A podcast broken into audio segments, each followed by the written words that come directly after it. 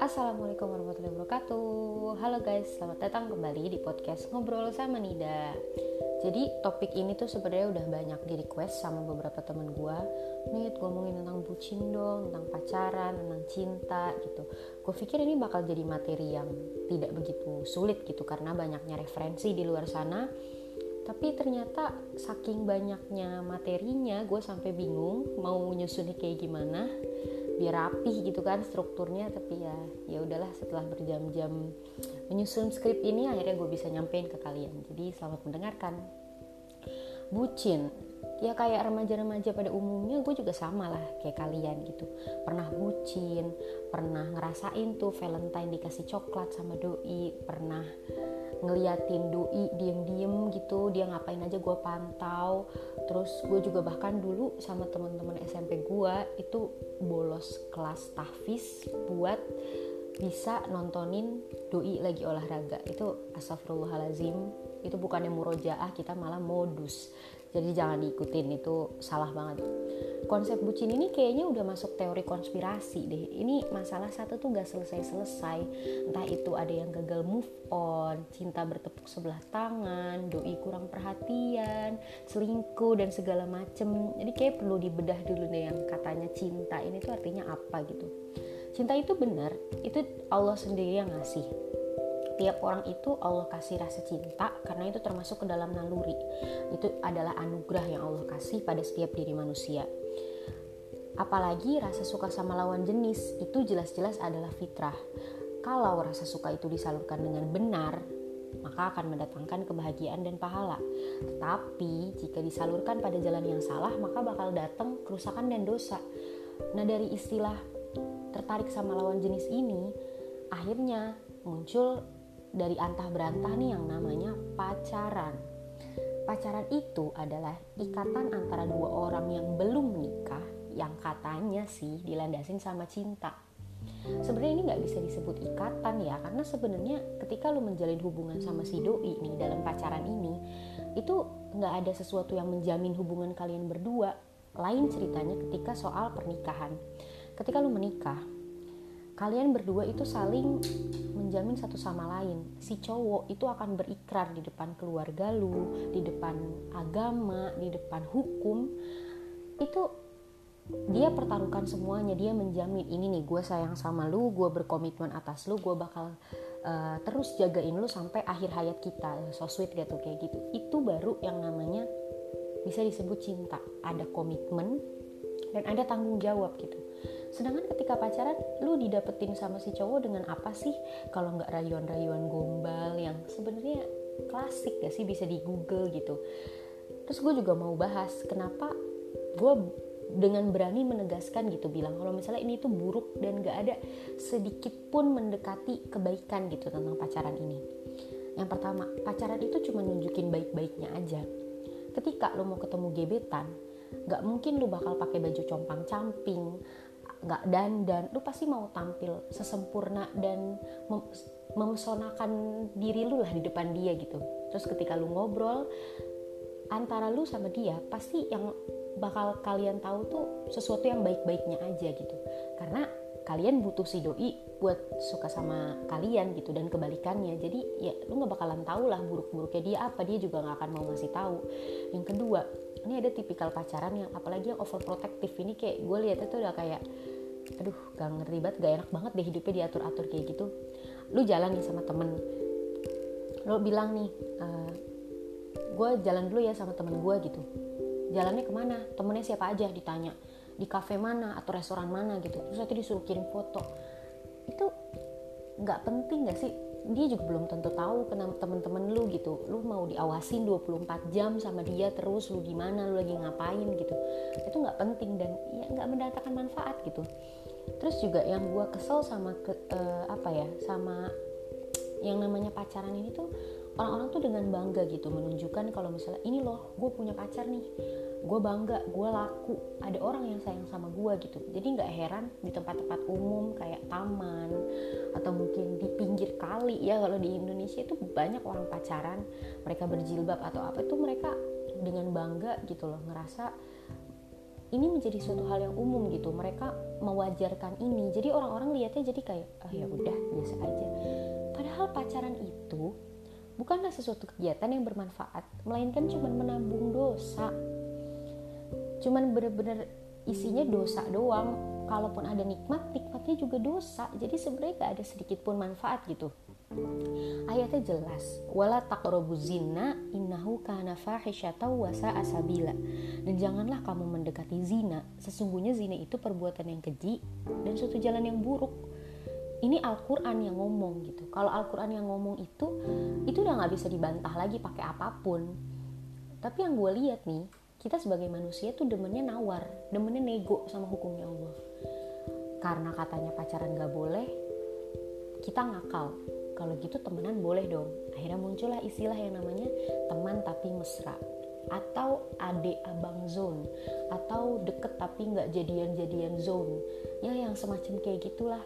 Terus pas dikasih tahu ya gue kan nggak pacaran gue cuman ya temenan aja sama dia. Iya temenan tapi chattingan setiap hari nanyain hal-hal yang nggak penting. Ya gimana ya? Itu sesuatu hal yang ngeles aja sih lu. Oh, padahal udah maksiat masih ngeles aja gitu. Juga ada yang bilang tapi nggak apa-apa kok kalau punya doi itu kita jadi memotivasi hidup tahu? Jadi semangat hidup terus juga ada yang bilang aku sejak pacaran lebih rajin sholat. Aku bahkan suka diingetin sama dia tiap sepertiga malam buat sholat tahajud. Tuh bener-bener deh. Nih ya yang namanya udah maksiat ya maksiat aja. Lu mau sekalipun lu pacaran di masjid gitu mojok-mojok di masjid kalau kajian datang bareng terus pacarannya diawali basmalah diakhiri dengan hamdalah atau lu mau pacaran sama ketua rohis sekalipun atau sama penjaga masjid tetap maksiat gitu gak ada gak ada gak ada apa ya gak, gak ada negonya kalau itu tuh udah jelas-jelas salah gitu. Nggak ada yang namanya pacaran Islam itu nggak ada itu cuma dibikin-bikin doang gitu. Gue pacaran sedang-sedang aja kok nggak berlebihan bener cuman, cuman begini doang. Ini lo ketika ngomong sedang-sedang aja nggak berlebihan itu tuh ambigu. Karena itu sebenarnya batasnya tuh nggak jelas. Itu tuh nggak bisa dijadiin patokan. Banyak banget orang yang gunain istilah nggak berlebihan ini buat memaklumkan kegiatan yang mereka udah tahu sebenarnya itu salah gitu. Orang-orang itu dari ayat yang tadi gue bacain itu tuh wala takrobu zina itu tuh bukan janganlah kamu berzina. Nggak cuman zina yang mengarah ke berbuat seperti itu itu aja tapi zina yang dimaksud tuh mendekatinya aja sama Islam tuh udah nggak boleh. Pacaran jelas-jelas adalah satu cara yang paling ampuh buat mendekati zina. Ya jelas dilarang gitu. Terus zina itu nggak cuman zina yang begitu. Zina itu ada zina mata ada zina hati. Nih ya kalau zina mata gue jalan sama teman gue gue bilangin emang iya tahu katanya kalau misalnya pandangan pertama itu itu tuh berkah. Tapi lo harus langsung istighfar gitu kan. Temen gue oh iya. Terus pas jalan lagi itu ada cowok cakep situ. Uh, ih cepetan nunduk lah istighfar. Eh terus katanya dia tar dulu lah kan gue belum kedip pandangan pertamanya belum abis ya nggak gitulah bambang. Maksudnya tuh ketika lu lihat cowok cakep ya lu langsung nunduk langsung istighfar. Bukannya lu tungguin terus di pandangan pertama itu namanya udah zina hati. Dari mata turun ke hati ini lagi zina hati itu lebih sederhana lagi. Lu sebatas nonton nih di depan laptop film atau apa pun. Terus ada tokohnya yang jelas entah itu opa-opa Korea entah itu artis Indonesia Barat aktor apa pun deh. Terus lu lihat dia ganteng terus itu menumbuhkan uh, imajinasi gitu di otak lu. Lu mikir aduh kayaknya enak banget ya kalau gue punya pacar dia. Kayaknya aduh pengen banget deh uh, pegangan tangan sama dia. Itu udah zina hati. Itu aja udah dosa Bayangin kalau yang orang gak pacaran aja itu masih bisa nabung zina hati loh setiap harinya karena saking sederhananya perbuatan dosa itu dibuat. Gimana sama orang yang pacaran? Itu kayak nabung dosa tapi dengan cara yang lebih rapih, dengan cara yang lebih terstruktur gitu. Tiap hari udah jadwal, selamat pagi, selamat siang, selamat sore, selamat malam. Terus malam teleponan atau apalah, itu kan udah tahu dosa ditabung lagi dijadwalin lagi terus anniversary merayakan kegiatan maksiat kita tahunan. Ya gimana ya? Ya gitu deh pokoknya gue juga udah bingung. Pada bilang ya pacaran kan ya biar kita kenal jodoh kita juga. Nanti kalau mau nikah gimana kalau misalnya kita nggak kenal sama jodoh kita? Ayatnya itu jelas juga nih yang ini nih gue kasih ayat lagi ya. Wanita-wanita yang keji adalah untuk laki-laki yang keji.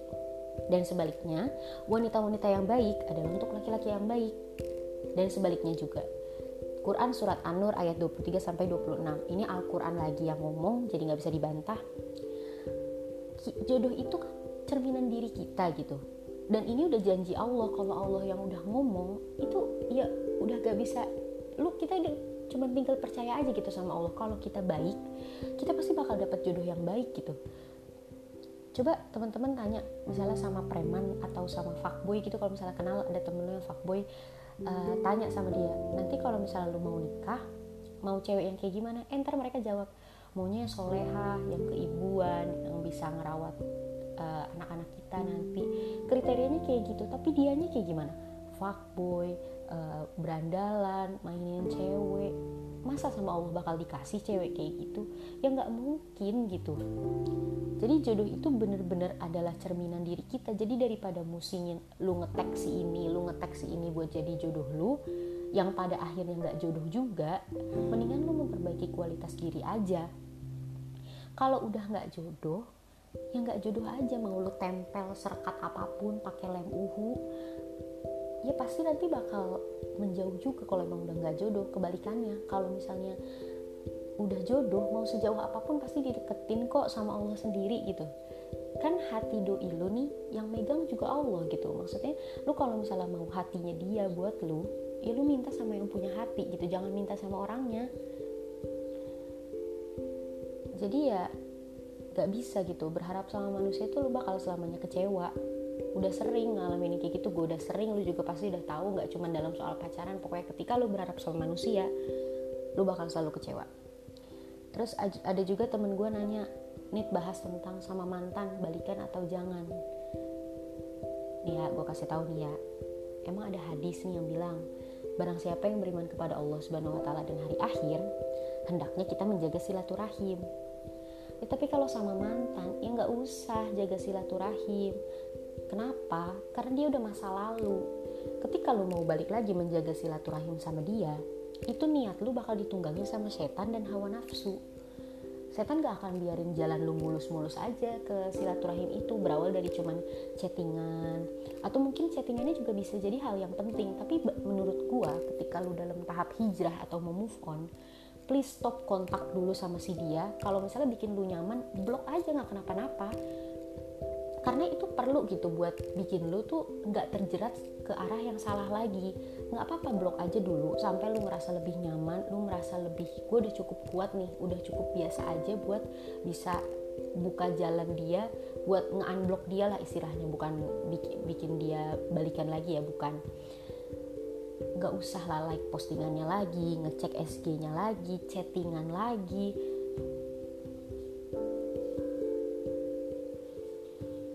jadi ya itu hal yang udah tahu pasti bakal ada sesuatu yang salah tuh kan sampai berbelit. Bakal ada setan gitu yang ngegodain jadi nggak ada manfaatnya sama sekali ya pacaran sama apalagi balikan sama mantan tuh udah tahu pacaran salah mantan salah balikin lagi pacaran sama mantan. Jadi intinya gue mau ngasih tahu nih buat kita kita nih yang lagi dilanda sama virus merah jambu yang katanya kagum naksir satu-satunya cara buat menyalurkan rasa cinta kita agar bisa tepat pada tempat dan waktunya itu adalah minta sama Allah langsung. Nggak perlu yang namanya apa ya nggak perlu yang namanya modusin dia deketin dia. Gak usah cukup doain aja dalam doa ya Allah. Menurut gue ini yang terbaik nih buat gue. Boleh nggak uh, gue request gue request nanti kalau Allah udah mengizinkan jadi dia jodoh gue gitu kan enak gitu. Disatuin sama orang yang kita cinta gitu dalam ikatan yang suci. Perasaannya juga suci nggak ada yang ngotorin kayak semacam dosa gitu. Terus juga lu nggak bakal ada tuh yang namanya selingkuh atau kayak apa namanya karena udah di dalam ikatan pernikahan ya udah sesuatu yang sakral gitu. Lu udah menjamin semuanya gitu buat si orang ini. Cinta lu tuh kayak nggak main-main gitu. Itu yang lebih baiknya tuh itu. Jadi tolong bersabar sedikit. Kita masih di dalam usia yang produktif terutama buat remaja-remaja ya di luar sana. Lebih baik kita belajar melakukan hal lain yang lebih bermanfaat dibandingkan mengarah ke kegiatan yang cuma nabung dosa aja gitu. Mendingan kita uh, memanfaatkan waktu kita dengan baik gitu daripada kita jadi budak cinta kayak remaja-remaja di luar sana gitu. Mending kita jadi remaja yang beda. Jadi itu aja yang pengen gue sampein. Semoga kita semua yang masih terjebak di luar sana sama yang namanya pacaran gue tahu mungkin kalian juga masih belum bisa nerima perkataan gue uh, kalian bisa nambah ilmu sendiri semoga juga ini bisa ngasih manfaat sama kalian. Meskipun kalian gak bisa langsung mutusin pacar kalian tapi gue doain semoga kalian bisa cepet-cepet berubah dan menemukan jalan yang benar gitu. Dan kita bisa sama-sama istiqomah gitu dalam jalan Islam yang benar gitu. Ajaran Islam tuh sebenarnya nggak ada yang salah. Kitanya aja yang sebagai manusia yang suka nawar-nawar gitu. Padahal Allah udah bilang A kita maunya A tapi ada B-nya deh dikit. Ya itu kebiasaan manusia gitu jadi itu aja yang bisa gue sampaikan di podcast ini. Makasih banyak yang mau dengerin. Uh, sampai ketemu di podcast selanjutnya. Wassalamualaikum warahmatullahi wabarakatuh